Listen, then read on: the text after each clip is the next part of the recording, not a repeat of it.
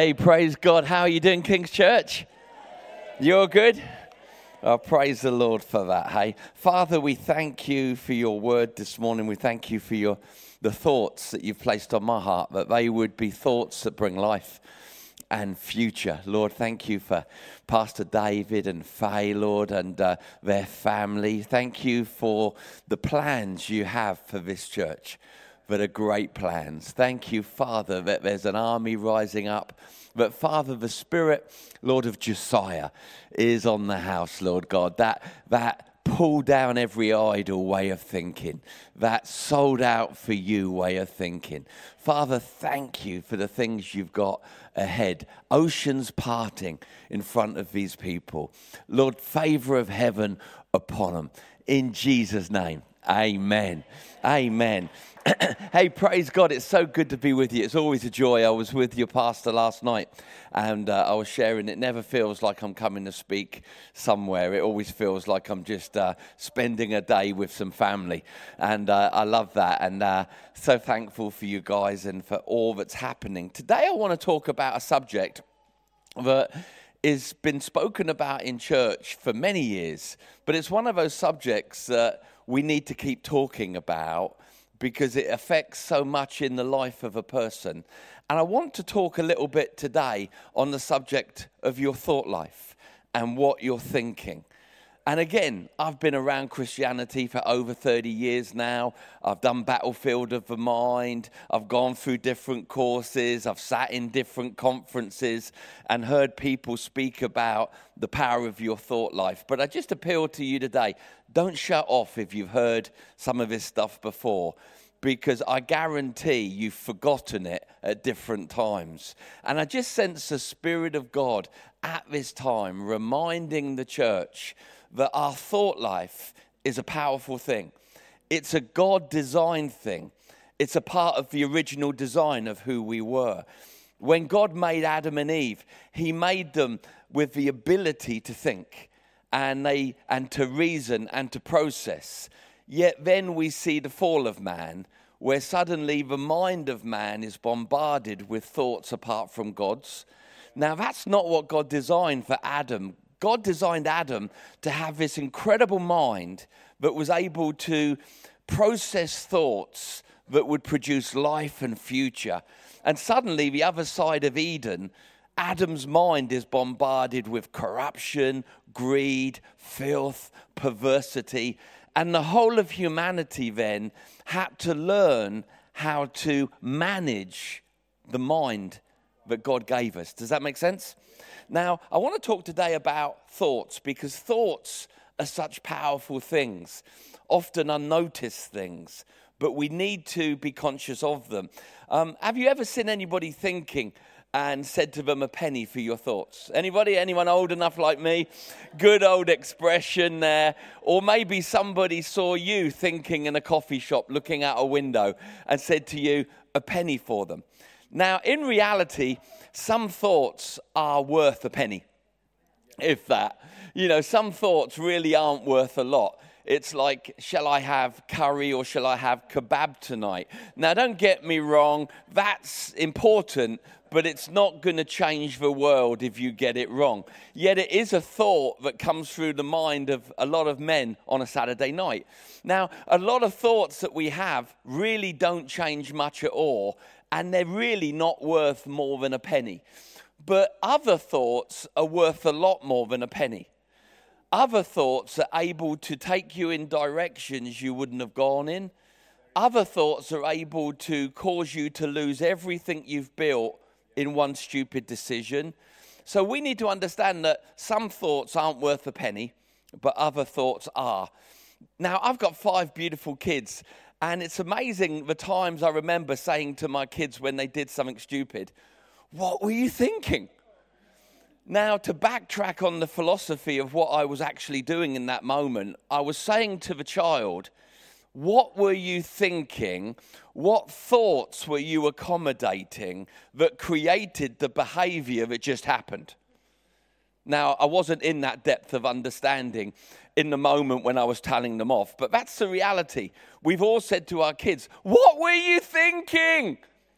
Now, that's the problem. A lot of the time, we try to manage our behavior and the pathways we find ourselves on, where actually we're bringing management too late. We need to take a step backwards and understand it's the thoughts that we're thinking that's causing the pathways our feet are upon. And it's the thoughts that we're thinking that's determining the behavior in our tomorrow. So, if we want to walk in the power of God, we've got to learn to steward the thoughts that come through our mind so that we determine the pathways of our life and not just find ourselves on stupid pathway, stupid pathway, stupid pathway. Come on, we've all been there, right? Where you're in that moment again and you're like, oh, darn, why did I do that? How did I end up here? Let me answer that. There's every good reason you've ended up where you are because of a thought that you allowed, that you were thinking, but you didn't stop and think about what you were thinking about. Nobody confused yet, right? Okay. Now, thoughts are very important things. They really are. But they're unseen things, yet, being unseen things don't negate that they produce powerful um, consequences. Now, there's other things that are unseen. I was thinking about other things that are unseen, yet we don't doubt the consequences. Gravity. You can't see gravity, but you know if you drop something, what goes up must come down. Yet we're speaking about the consequences of something unseen. Okay, let's look at another one breath. How many of you actually stop? Now, if you have emphysema or an asthmatic condition, then you do think about your breaths. You do. And uh, may Jesus heal that if that's you. But if you don't have emphysema or asthma or another breathing condition, you don't really walk around in life going, How many breaths was that I just did? How many breaths was that? Oh no, I just went uphill. Did I breathe more breaths? You don't think about the breaths that you're breathing, but your life would experience consequences that were severe if you didn't breathe those unseen things called breaths, right? Now, thoughts are in that same category we are all thinking thoughts continually. When you sit down to think, that's not the only time you're thinking. All right? Well, I just want to sit down for a moment, stare out the window, and think. That's not when you turn your thinker on. Your thinker has been on when you didn't even realize it, and thoughts have been coming through your mind. Now, I went to Google because apparently Google knows everything about everything. now, the average person, and I'm not average, I was average before I got born again. I'm no longer an average person, amen. Anybody else no longer average? Right. Now, average or normal is a setting on a washing machine, it's not me, all right? Now, for an average person, apparently, according to Google, they will think 60,000 thoughts a day. Now, like the breaths we breathe, did you feel those thoughts coming and going? No, but you were thinking without thinking about it. So, my question today is what are you thinking about? Makes sense now, right? So, apparently, an average person has 60,000 thoughts a day. Now, also, it says that 95% of them are repetitive which means 95% of the 60,000 thoughts, if you're average at your thinking, are the same thoughts that you are thinking over and over and over and over and over and over again. Not when you're thinking about your thoughts, but when you're just living. Now, here's another shocking thing for those who are average. For the average person, which I'm not, 75% of your thoughts are negative. So, according to Google, we all have about 60,000 thoughts a day, and seven or 95% of them are repetitive, the same old thoughts going over and over. And for somebody that's not born again, blood washed, spirit filled, new creation, 75% percent of those thoughts are negative. Now, I believe when we're born again, God takes us from being negative to being positive. That now the thoughts that come through our mind may contain a percentage of negative, but not 75%, because we know our lives are in His hands, our futures and our days are written by Him. That when we're walking through storms, God's with us, we're not alone. So we shouldn't be thinking any longer 75% negative, right? Now, thoughts are important because they have an effect on the next of your life. What you do next will be relevant to the thought that you're currently thinking. Employment, marriage, family, dinner, lunch, dessert, bedtime. What you do next is related to the thought that you think. How you respond next to someone or something is about the thought you're thinking. Whether you choose forgiveness, that's a thought or offense. That's a thought. Now, you can't stop people being stupid, right? But you are in control of the responses to the stupid things they do to you. But what you do in your response will be according to the thought you're thinking about what's happening in the moment. I've not lost anyone, right? Now, the next direction you're going to take in life will be related to your dominant thoughts. It really will. Now, some thoughts are worth a penny, some aren't. But certain thoughts, especially when we look at things like addiction, are what we would call dominant thoughts. Now, when you look at the life of somebody that experiences addiction, they just don't end up in the off license or with the drug dealer. That journey that took them to that place started with a thought I want to drink, I want a high. And the thought became a dominant driver in their day. And if somebody's thinking, I need a drink, you can almost guarantee by the end of the day they will be in a bar. Right? But it wasn't the action, it was the thought that propelled the action. Now, I'm laying a platform because God wants to be the Lord of your thought life. God wants you to be able to manage the, the circumstances or the consequences of your life by taking notice more than what you have before of the thoughts you're thinking.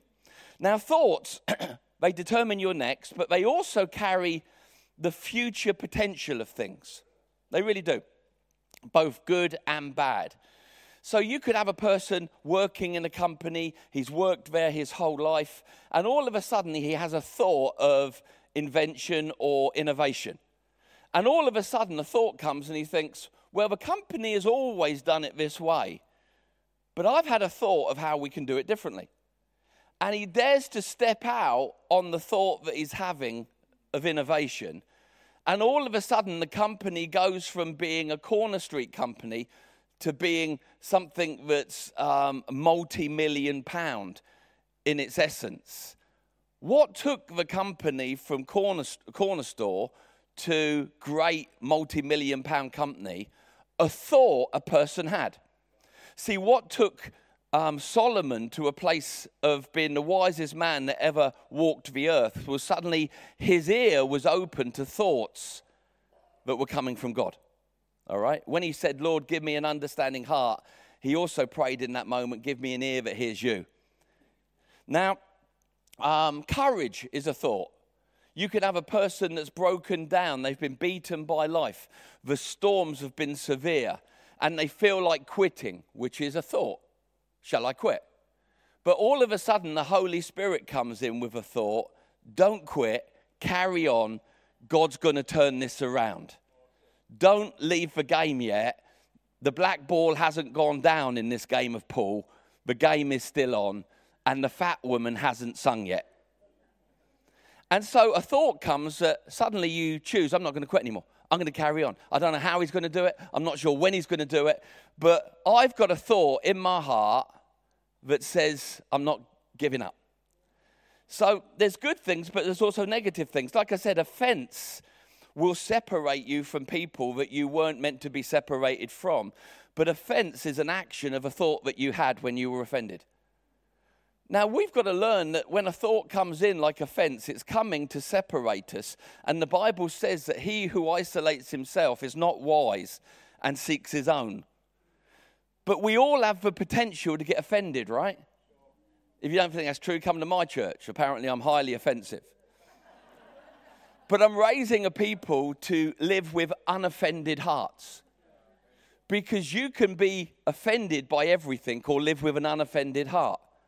And the difference is how you choose to process a thought that could be offense or forgiveness. Now, deception is a thought. Now, every one of us have the ability to be deceived, but deception doesn't come with a big box with deception written on it. It's the smallest of thoughts, but it carries the greatest of ruins. Great marriages are destroyed by one deceptive thought. People walk away from godly inheritance because of one thought. Now, I'm just trying to give some power to thoughts so that we can take responsibility for them. All right? Now, the reality is, everything normally starts with a thought. When I look at my own life, I look at the greatest successes of my life through the grace of God, and I understand they started with a thought. But at the same moment, I look at the dumbest things I've ever done. Anyone else? I mean, we're talking top shelf stupid. And I'm like, it started with a thought, not a kiss, a thought. It started with a thought. And I'm amazed that at one time in my life, I can be doing incredibly amazing things that glorify God in one section of my life and being really stupid in another. And it's all about thoughts. Now, you know, recently we celebrated um, 30 years of being married, me and my wife. And some of you guys, we're just getting started, I get that. But for me, it was a big thing 30 years of marriage, gonna celebrate it. And I'm like, where do, what do I do to earn some points with Gina here. I mean, 30 years, she, the girl's put up with a lot. And I thought, oh, we could go here, we could go. And all of a sudden, the thought came in because Gina loves to teach the Old Testament. And it was, take her to Israel for four nights. And that thought came in. And all of a sudden, I allowed it to germinate. And all of a sudden, I'm online finding flights, booking hotels. This wasn't a Holy Land tour. This was an Andy makes it up as he goes along tour. They're a lot more fun. You end up in places you never would have ended up. And so, back in on our anniversary, which was the 21st of August, I got her on a plane. She woke up the next morning um, Uh, 600 yards from the Garden Tomb, and that night saw the sunset on the Mount of Olives. I have got like four years points for this. I, have said.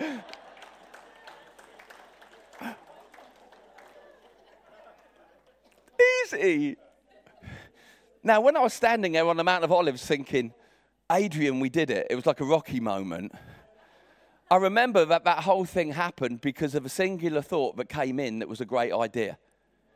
Family Church now is got thousands of people involved in it. We touch the world. We've got multiple congregations. But I can remember where Family Church started.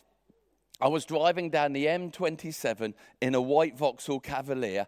I was an evangelist without any intention of planting a church or being apostolic. And all of a sudden, driving down the road, a thought came in through the window God wants you to start a church in Portsmouth.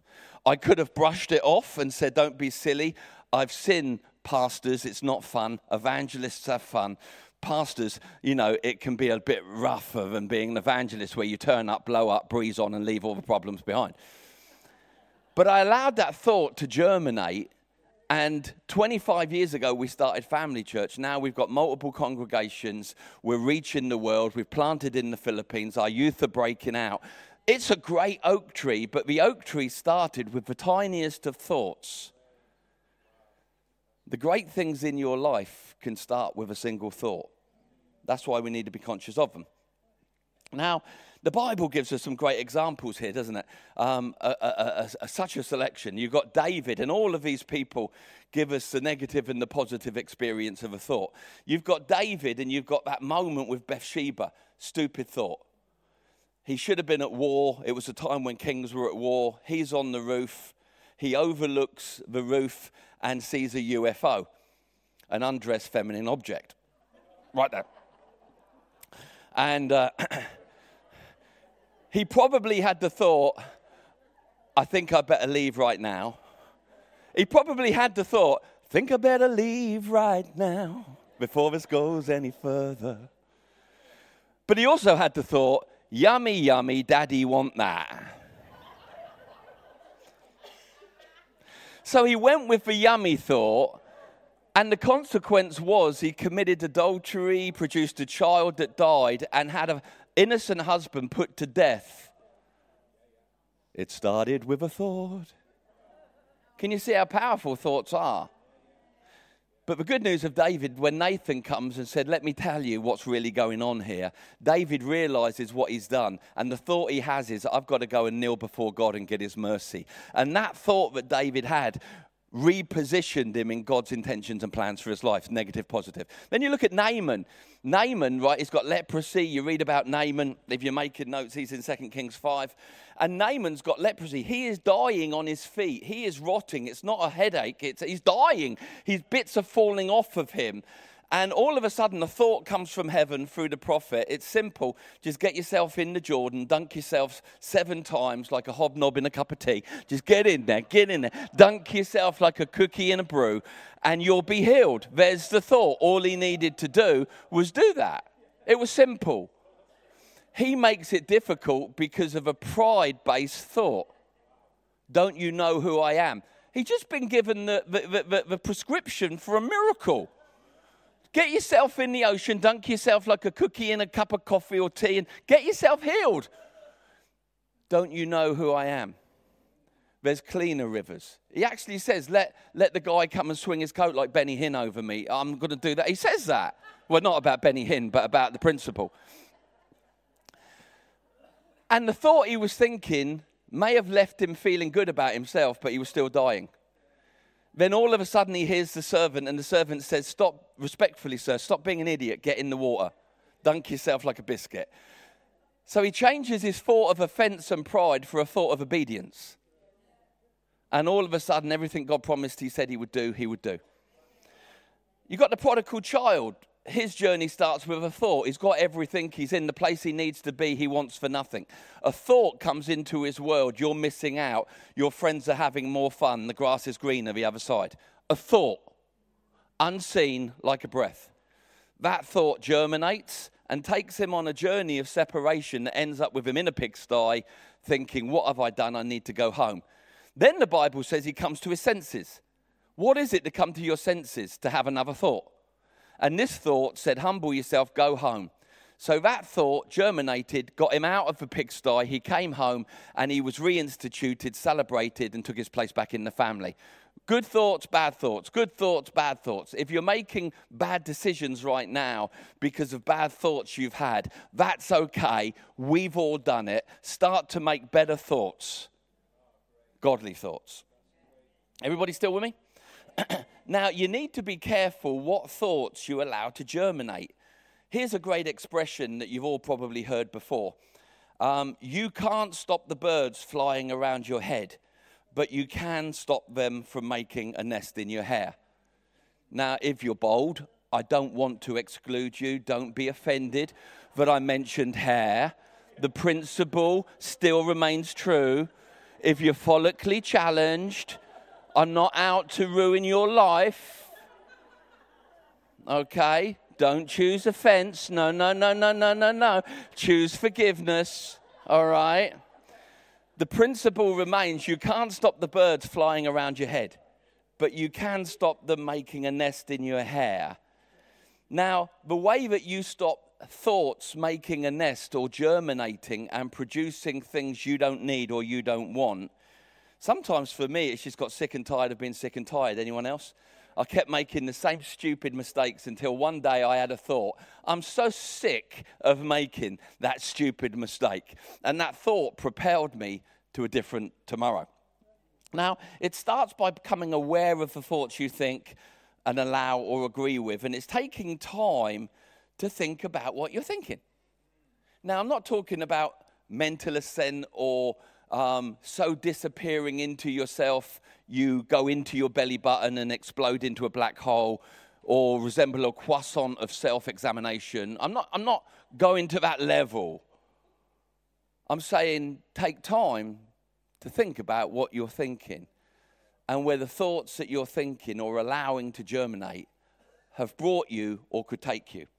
So, okay, some of you are thinking, who is this guy? He's not read the Bible yet. Give me time. I'm about to read it now.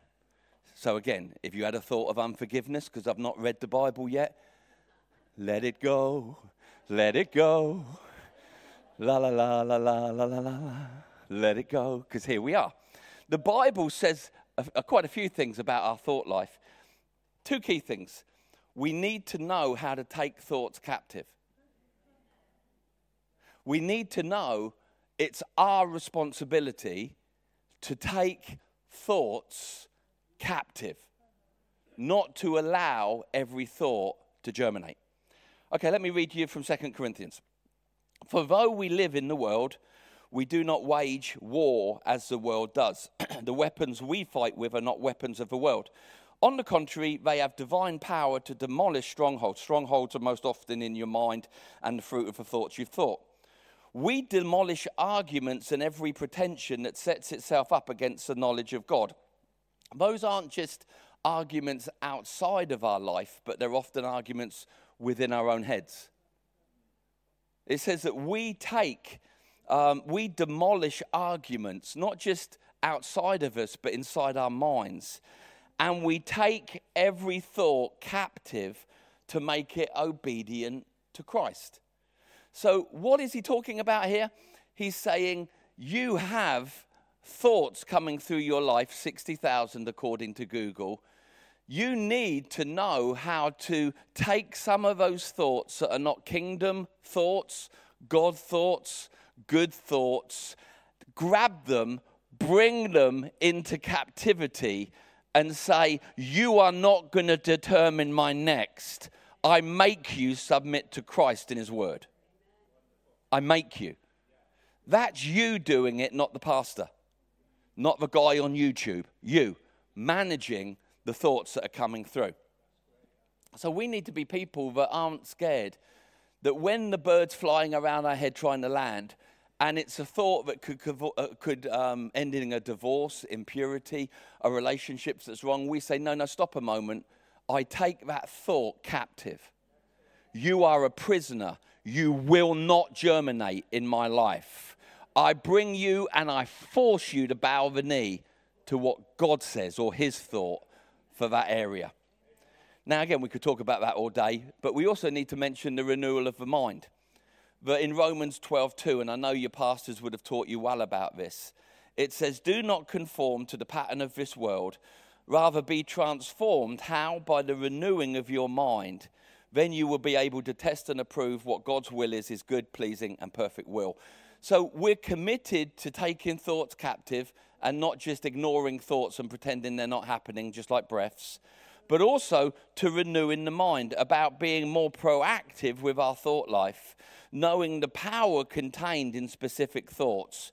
And this is an ongoing thought or commitment to thought replacement. It really is. The renewal of your mind is you may have been garbage in, garbage out.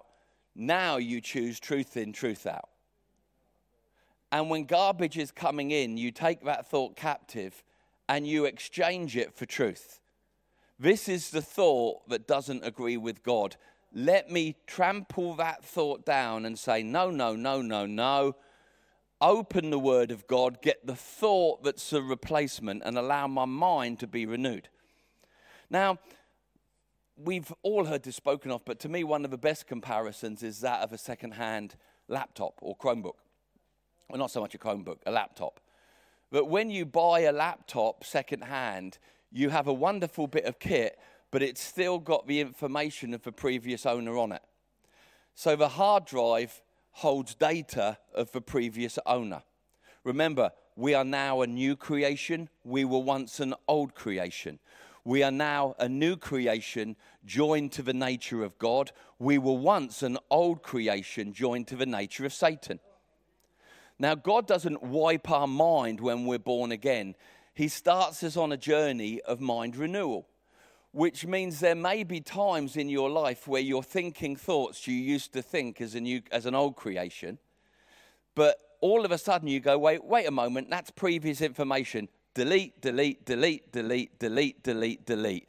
Let me replace that previous information or data with truth.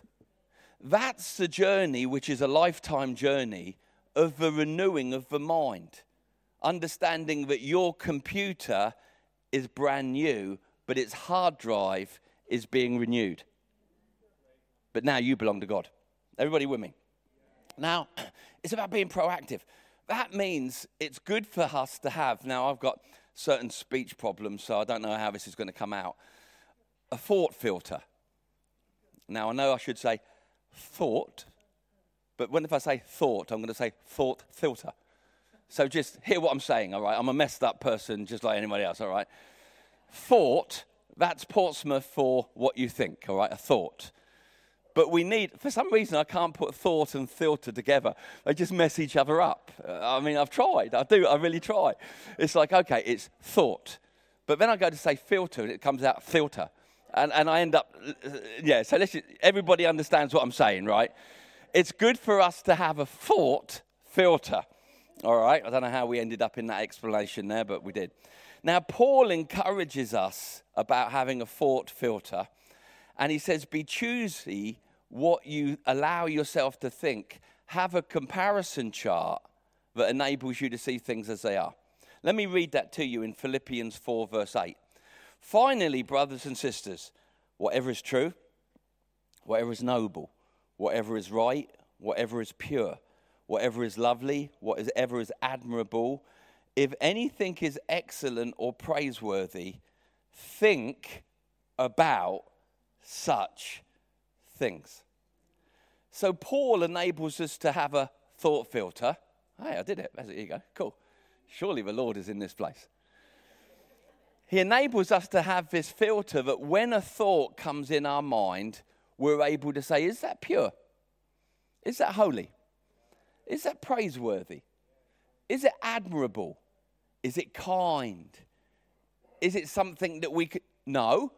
Then I take that thought captive and I make it submit to the corresponding thought of God that's good, kind, holy, pure, and nice. Now, this isn't something you're going to do by faith, it's something you have to be committed to. All right? I like the way the message puts that. Summing it all up, friends, I'll say you'll do the best by filling your minds and meditating on things that are true, noble, reputable, authentic, compelling, and gracious. The best, not the worst, the beautiful, not the ugly, things to praise, not things to curse. Now, I love that statement that we've sung at Christmas times. Let the words of my mouth and the meditation of my heart be acceptable in your sight, O God. Now, that's a, that's a beautiful psalm. But we need to understand that the words of our mouth will be right, directly related to the meditations of our heart.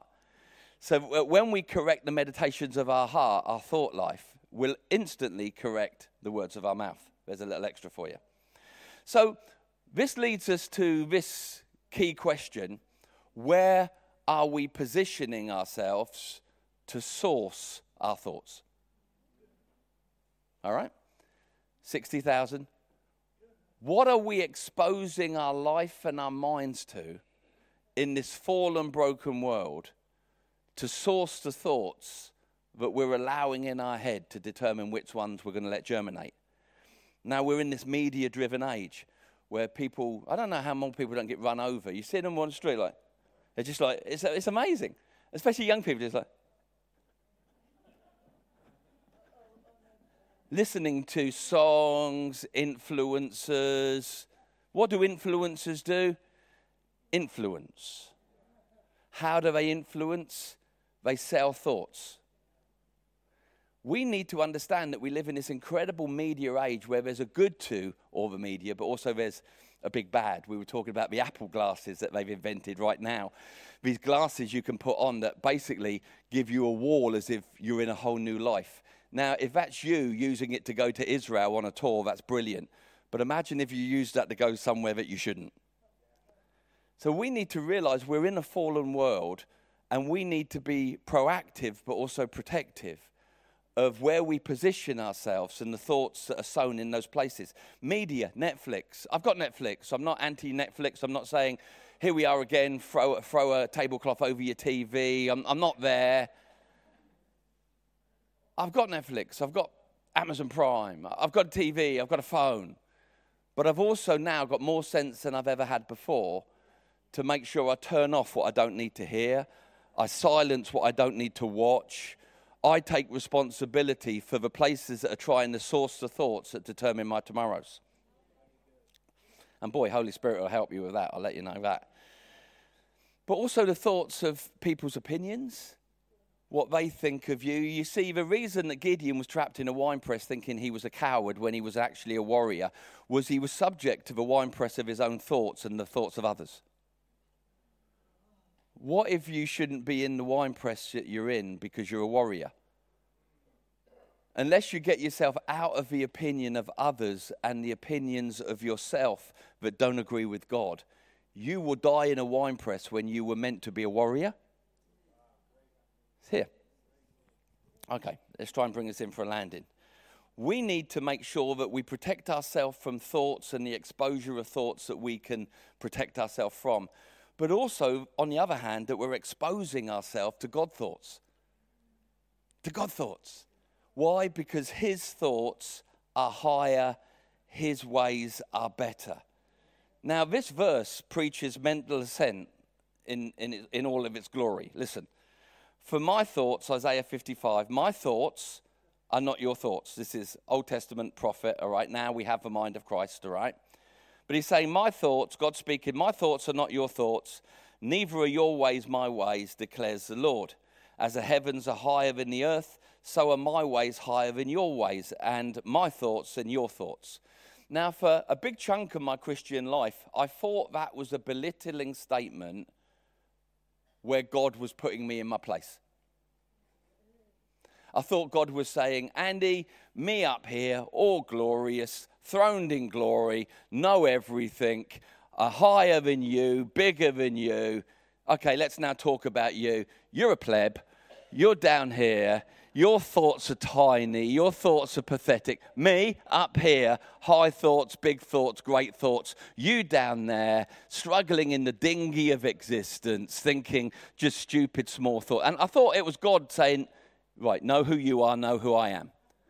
Then all of a sudden, I heard it preached one day, and the Holy Spirit spoke to me and said, It's not a belittling statement, it's an invitation. It's God saying, Come up and join me. Come up and join me. Don't stay in small thinking. Come up and join me.